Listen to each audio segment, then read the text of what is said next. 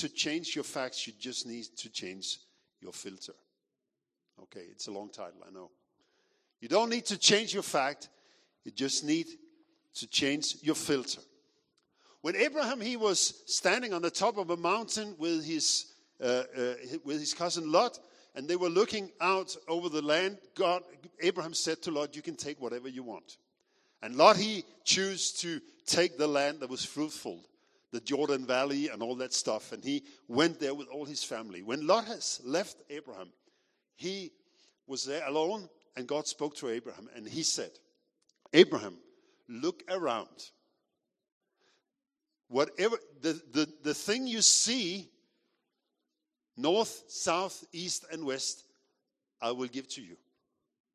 So he just gave away the best land, but then God said, "Don't be, don't be, don't be, um, don't be disturbed in your spirit by the fact that the rest is not a good land; it's very dry.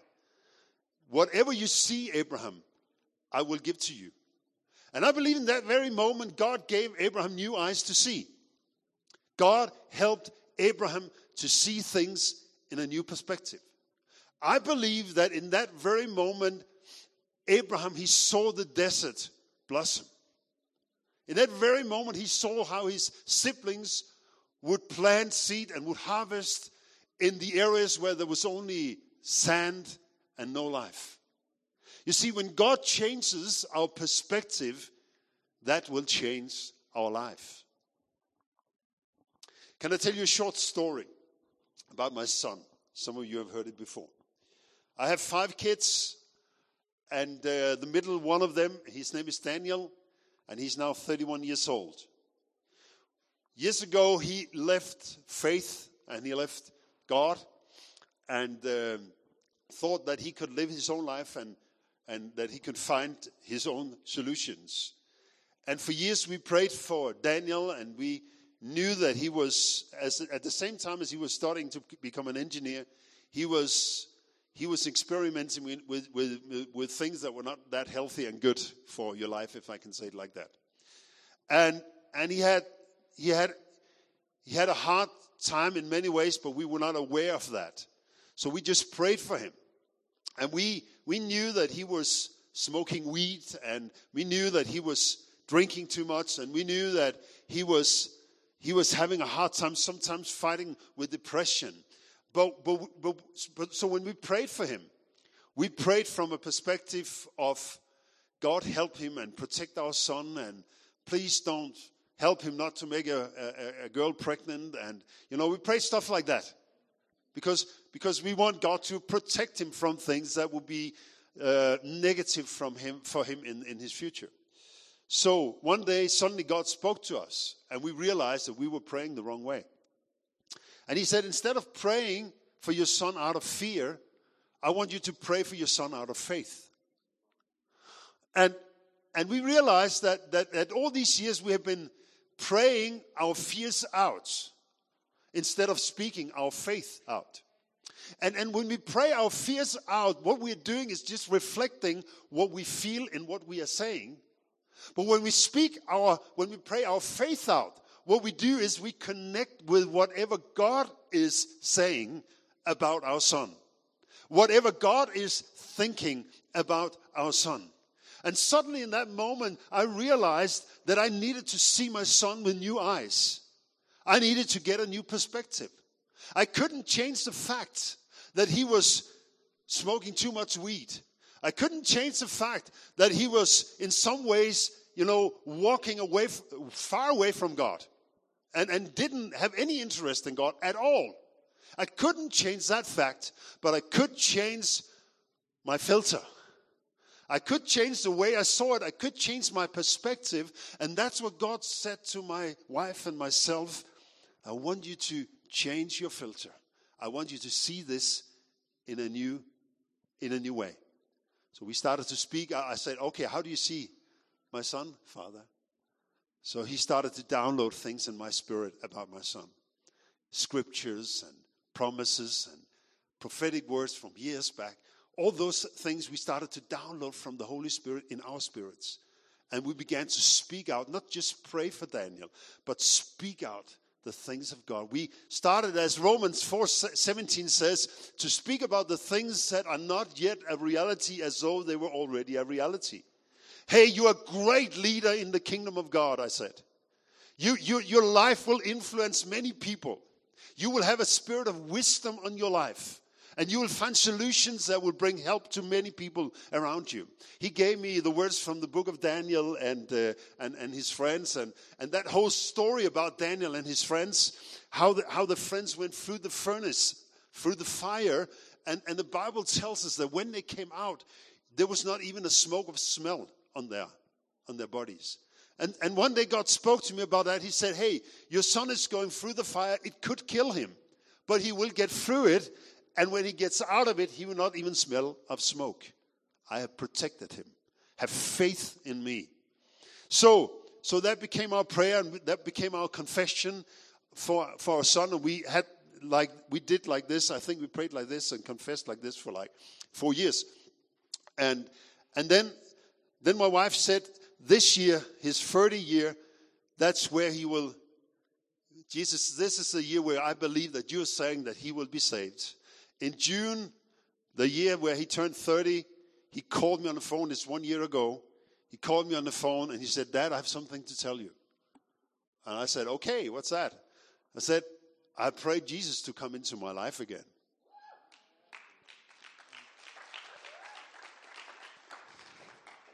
And I was like, honestly, I'm, I'm just honest now, okay? We are honest in open church, okay? Yeah. I thought, has he been smoking weed? Has he been drinking too much or is he joking? You know? I, that was my first thought. Honestly, I'm just, I'm just, here, here, what a dad I am, huh? I've been praying for him and confessing, and then he's calling me and telling me that he received Jesus, and all I think about is, have you been smoking weed? But I, I could hear no. He had had an encounter with Jesus. As, so he spoke for an hour. He just spoke and spoke and spoke and told me everything about what had happened and how God met him and, and how he had had this experience of, of actually having a new solution for an engineer problem that he was trying to solve, but he couldn't solve. He had been trying to solve that since he started to, uh, to uh, become an engineer. And nobody around him could solve it. And he was so irritated about that and worked with this problem for, for years, but couldn't find a solution. One day, we, one of my one from our church calls him and say, "Can you uh, do the engineer work uh, in the new church building? We are, can you do the calculations and all that stuff?" So he was sitting calculating on our new church building, as suddenly he got a revelation about how to solve that problem. And when he got that, it was like a revelation of more than an engineering problem. Problem for him because he's very logical up here in his head. He was like, "Okay, that's weird. I was working for my dad's church. For the first time, I'm doing something for the church for many, many years. And suddenly, I get the solution to this problem that not just I have, but many engineers have in all of Denmark, probably all over the place. And he, and he got so inspired and excited about that that he realized that all this time, I've been saying to God, I don't want him in my life, and I've forgotten about him.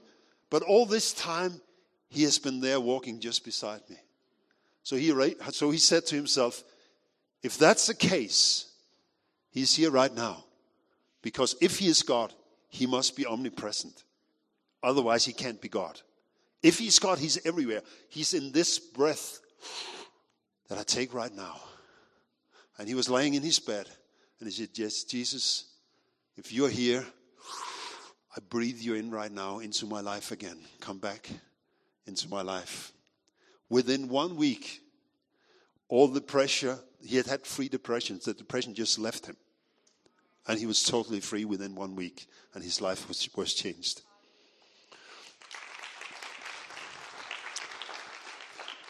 Now, why do I tell that? Because the way we see things change our reality.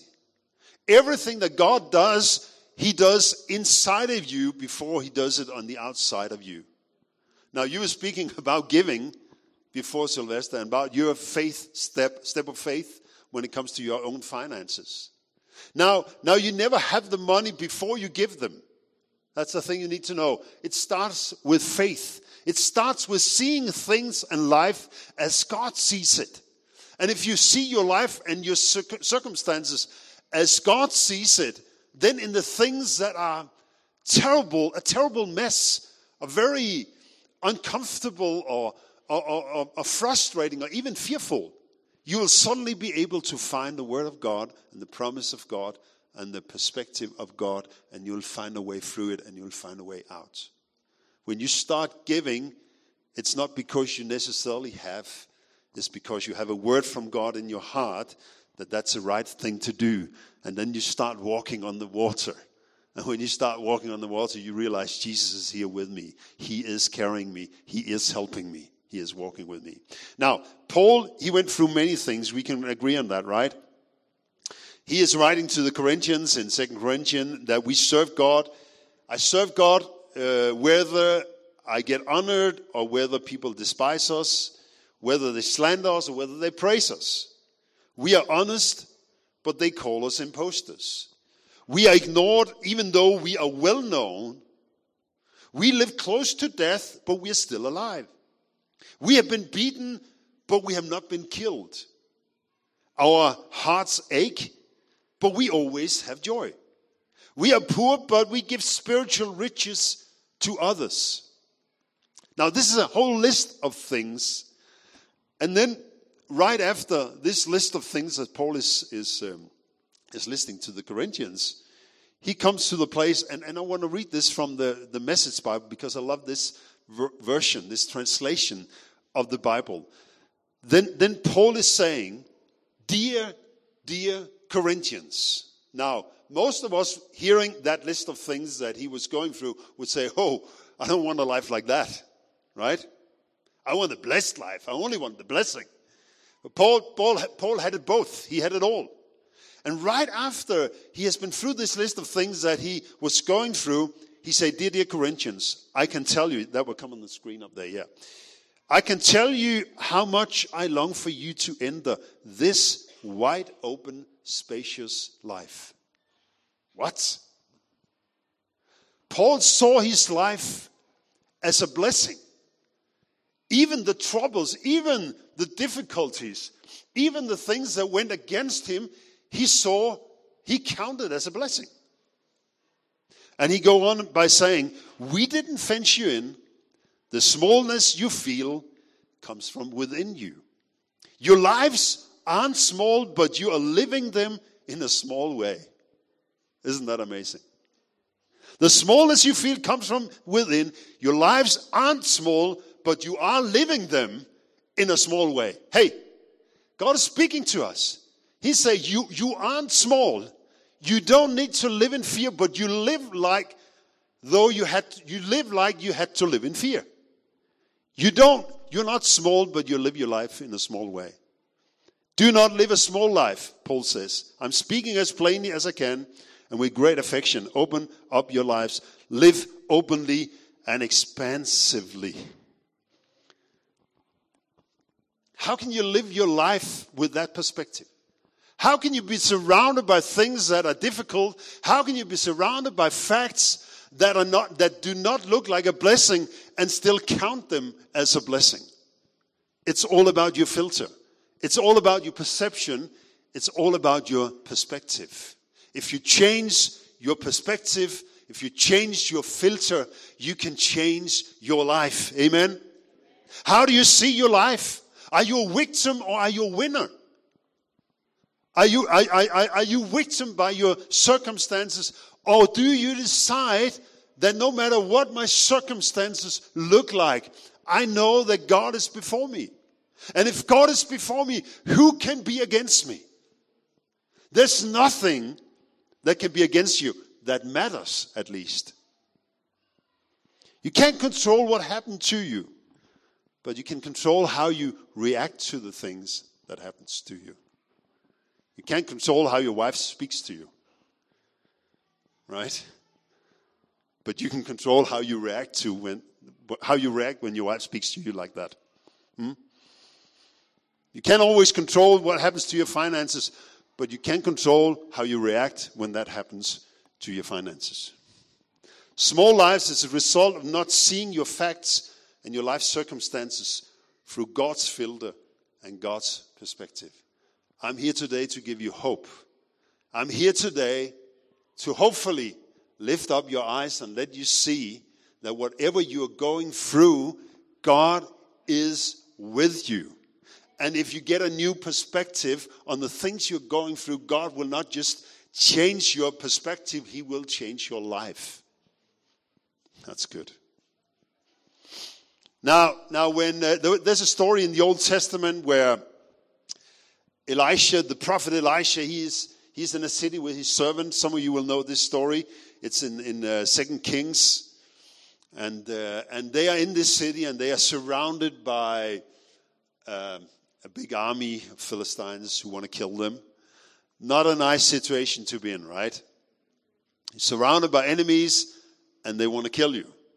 Now, Elisha didn't, Elisha wasn't afraid, but his servant was very afraid. His servant was so afraid that he, he didn't know what to do. He panicked. And in that situation, we read that the prophet is saying to him, Don't be afraid. How can you say, how, listen, how can you say that when you're surrounded by enemies, when you're surrounded by thousands of chariots, people that want to kill you? How can you say, don't be afraid? You have no weapons, you have nothing, you're only two persons. Well, you can only say that because you see something else. So the prophet said, the prophet said to his servant, For they are more, don't be afraid, for they are more on our side than on theirs.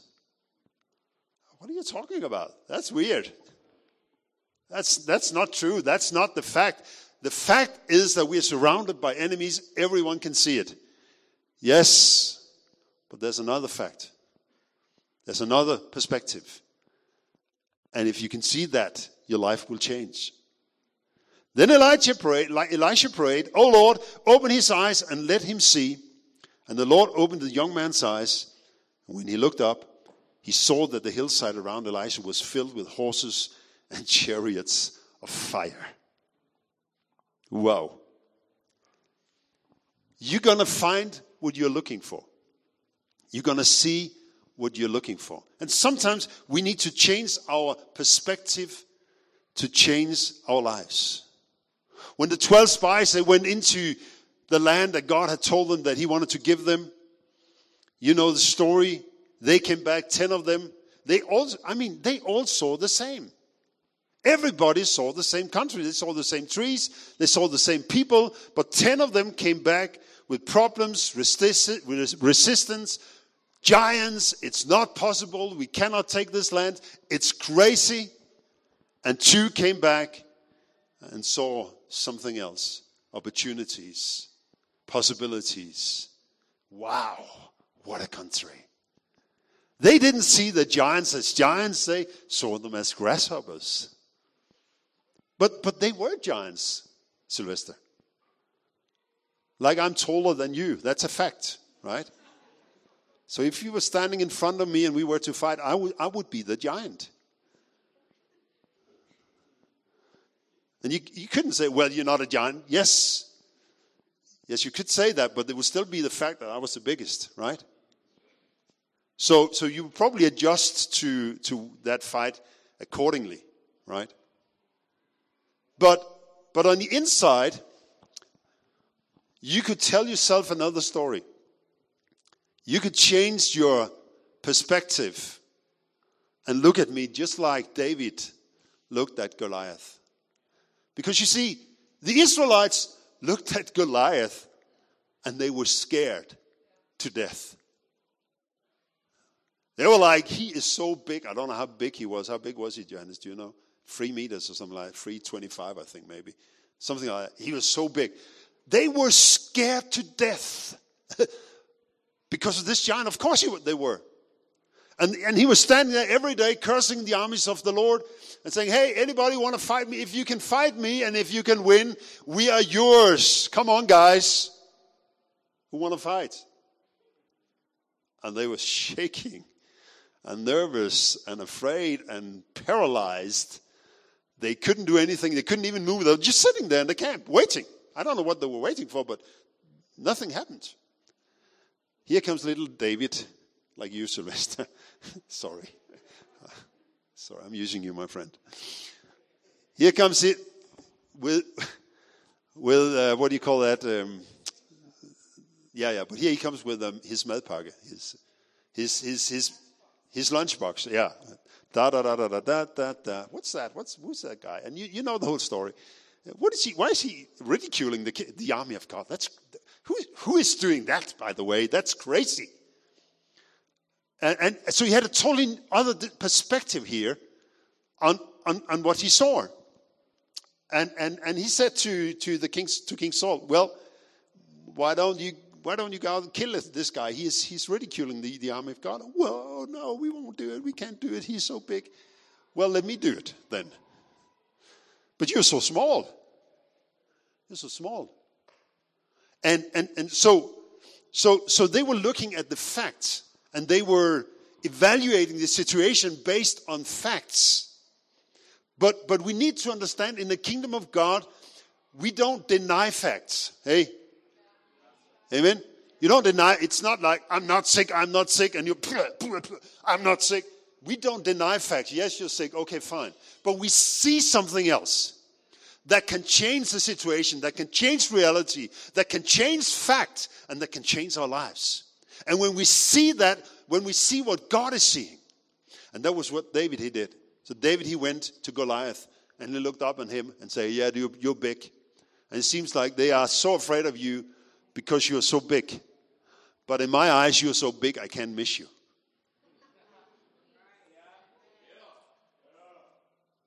Come on. It's all about perspective. And he took his sling and he threw the stone right in his head. You see, sometimes you think a, a, problem is so big that it overwhelms you, but it's so, so big that you can't miss it. Come on. Are you here today? This is good news. You need a new perspective. You need, need new eyes to see. And if we get new eyes to see, we will change our lives. When God changed our filter, He changed our lives. It's easier, just five quick points you can I give it to you here. It's easier to be gripped by fear than filled with faith. It's all about your filter. But remember, it's easier to be gripped by fear than filled with faith. Faith takes determination, faith takes focus that you look in another direction than the direction that created the fear in the first place. Second, it's not the size of your opponent that matter, it's the size of your God. It's the size of who's fighting for you. Three, there's always a giant between you and your promise. There's always a problem. There's always resistance between you and your promise. You, you don't just get it easy. There's always something trying to resist. Four, you don't need Saul's, Saul's, Saul's armor. What you need is already in your hands. God will always give you the tools and resources you need to win the battle. Are you hearing me? You, Saul wanted to give, you know the story. He wanted to give him his armor. It was like, it was so big that it, he couldn't walk in it. It's crazy. You don't need another man's anointing. Do you hear me? Don't run after other people's anointing. Don't run after my anointing. Come on, are you here today? You are anointed. You have the Holy Spirit. You are connected to God. You don't need a middleman. You already have one. His name is Jesus. Hello. So stop running around like a little victim of life, trying to find somebody that can make you better. You already have everything it takes for life and godliness, the Bible tells us. Everything you need is already in your hands. Moses, what do you have in your hands? I just have a stick. It's worth nothing. It's just my shepherd stick. It's, it's worth nothing. But Moses, what do you have in your hand? I have this. Okay, throw it on the floor. And he did. I want to use what you have in your hand. What you have in your house, what you have in your hand is, is enough. Don't envy people who have more than you have. Don't envy people who can do things that you can't do. Just accept the fact that you are created in the image of God and everything you need to live the life God called you to live is already in you. He is with you. And He will release it when you get a new perspective. Amen. And the fifth thing is that, oh, oh sorry, I came, I come, I started to preach that. But the, third, the fifth thing is the battle is not yours or for your own sake. It's always to pave the way for God's purpose for somebody else. Whenever God challenges you to overcome something in your life, whenever you meet a giant, whenever you meet problems, you're not just fighting them. Remember this. You're not just fighting your problems on your own behalf. You're fighting, you're fighting your, on, on behalf of future generations. You're fighting on behalf of other people around you. Okay? It's never just about you and your blessing and your life. It's always about something bigger than somebody else.